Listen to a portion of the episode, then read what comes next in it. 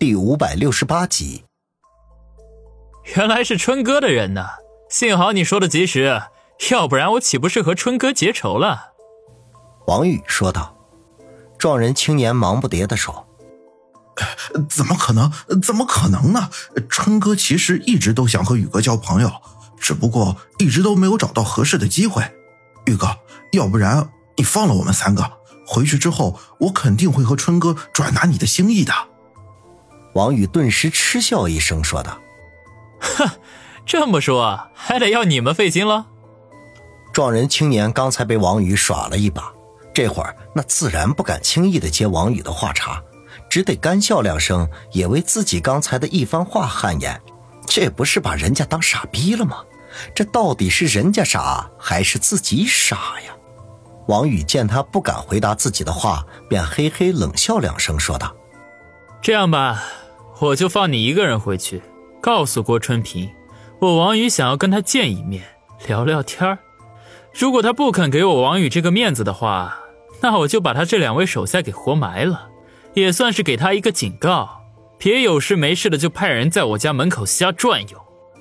一听到“活埋”两个字儿，先前吓哭的那个青年顿时叫了起来：“宇哥，你不能杀我！我是春哥的小舅子，你要是杀我，我姐夫肯定……”王宇一愣，挑着眉头问道：“肯定怎么样？”那青年顿时语塞，对面这位和他年纪相仿的青年显然并没有把郭平春放在眼里。如果他自己说姐夫会来替自己报仇，没准那分分钟就会被对方给干掉，心中不由得暗暗后悔，实在是不该提这茬。王宇心里头也在暗暗吃惊，没想到居然阴差阳错的把郭平春的小舅子给抓了过来。他本来是打算吓唬吓唬这三个家伙，那说不定等会儿能从他们的嘴里套出一些有用的消息来。没想到计划还没有实施，对方就爆出这样一个料来。那看样子，他和郭平春的第一次正面交锋就要由此展开了。一念及此，他便眯缝起眼睛来，盯着那青年问道：“你叫什么名字？怎么就能证明你是郭春平的小舅子？”我我叫齐兵，我姐姐叫齐爽，他们两个可以证明我说的话。那青年忙不迭的说道：“反正已经彻底泄底儿了，那索性就说个明白，说不定还有一线生机。”他的两个同伴不禁大摇其头，露出无奈的表情。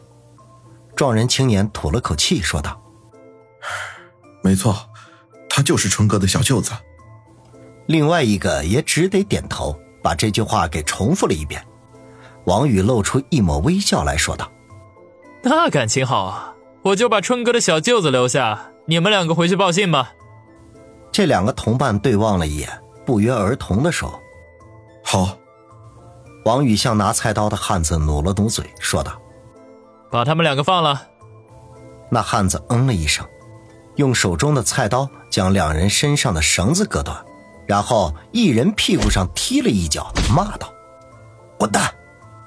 那两人对望一眼，又看着眼泪正在扑簌扑簌往下掉的骑兵，一咬牙转身跑了出去。骑兵见自己的同伴如此果断的弃自己而去，顿时扯着脖子喊道：“让姐夫一定来救我呀！”王宇等人都不禁大摇其头，这位胆子怎么比鹌鹑蛋都小呢？骑兵，别哭嘛，咱们好好聊聊。”王宇说道。骑兵手脚被捆，没办法擦拭眼泪，只得用力的吸了吸鼻子，带着哭腔的问道：“聊什么呀？”我问你，余杭现在在什么地方？他躲在郊外的一个村子里，这几天总共就回来了一次，还被我姐夫大骂了一顿。知道具体的地点吗？不知道救余杭的人不是我姐夫的人。王宇眉头一皱，暗忖：莫非是李九的人吗？怪不得何梅和叶小楠都说那些人的作风很像军人。李九跟军方有着千丝万缕的关系啊！玉哥，你还想要问什么？我一定会老老实实回答。求你千万别活埋我，我姐夫他肯定会来的。骑兵见王宇沉吟不语，以为是要对付他，吓得赶紧说道，自然而然的又把郭平春给搬了出来。王宇一阵无语，心说这哥们儿真是胆小如鼠。那郭平春有这样的小舅子，也算是够倒霉的了。从骑兵的嘴里问不出太多有关余杭的情况，王宇便话锋一转，问道：“那就说说你们今晚跑到我家门前有什么目的吧？”骑兵咂巴了一下嘴，脸上露出迟疑之色来。王宇把脸一拉，抻了一个懒腰，打着哈欠说道。哎呀，既然你不想说，那我也就不问了。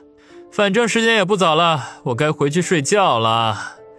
哎，那个谁，你们继续招待一下小舅子吧，悠着点啊，别弄出人命了。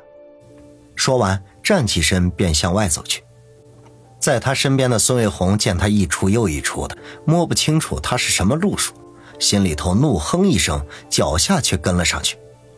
临到门口的时候，才转头对那个拿刀的汉子说道：“老葛，照宇哥说的做。”原来那汉子叫做老葛，他点头说道：“哎，明白了，红姐。”骑兵见王宇说走就走，嘴唇蠕动了几下，硬是忍着没有出声。可是等到孙卫红对老葛吩咐完毕之后，他再也忍不住了，大声的说道：“宇哥，你别走，我说。”已经到了门外的王宇嘿嘿一笑，立刻停住脚步，转身又回来了，揶揄的笑道：“小七，你挺会看形势的。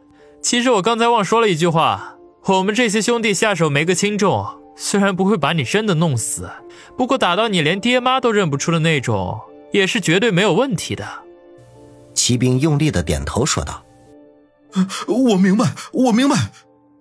那就别废话了，赶紧说吧。”王宇装出没有什么耐心的样子。其实，是我姐夫的一个手下，最近做事鬼鬼祟祟的。我姐夫就让我们三个在后面偷偷跟踪，看看他要干什么见不得人的事情。没想到他很狡猾，绕来绕去的，就到了宇哥家附近。王宇心头一跳，立刻问道：“你看到那个人进哪个院子了？”问完，他的心脏却狂跳了起来。如果他们看到陈远进了他家的院子，那么他刚才放走的那两个人就等于把陈远给害了，同时也会暴露自己和陈远的关系，这将成为他最失策的一件事情。骑兵没有留意王宇脸上的表情变化，自顾地说道：“没有看到，所以我们挨家挨户的试探，结果撞在了宇哥手里了。”王宇冷冷地看着他。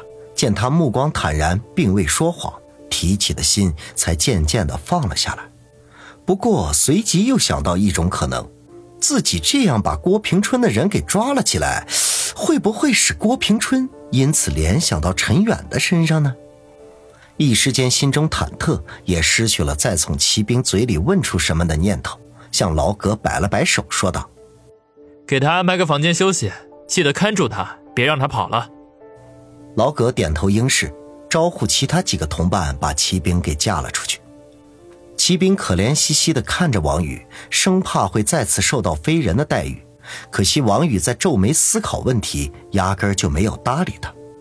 过了半天，王宇才对孙卫红说道：“派两个人到门口守着，说不定郭春平很快就会过来了。”孙卫红点了点头，皱眉说道：“王宇。”你今晚到底是玩哪一出啊？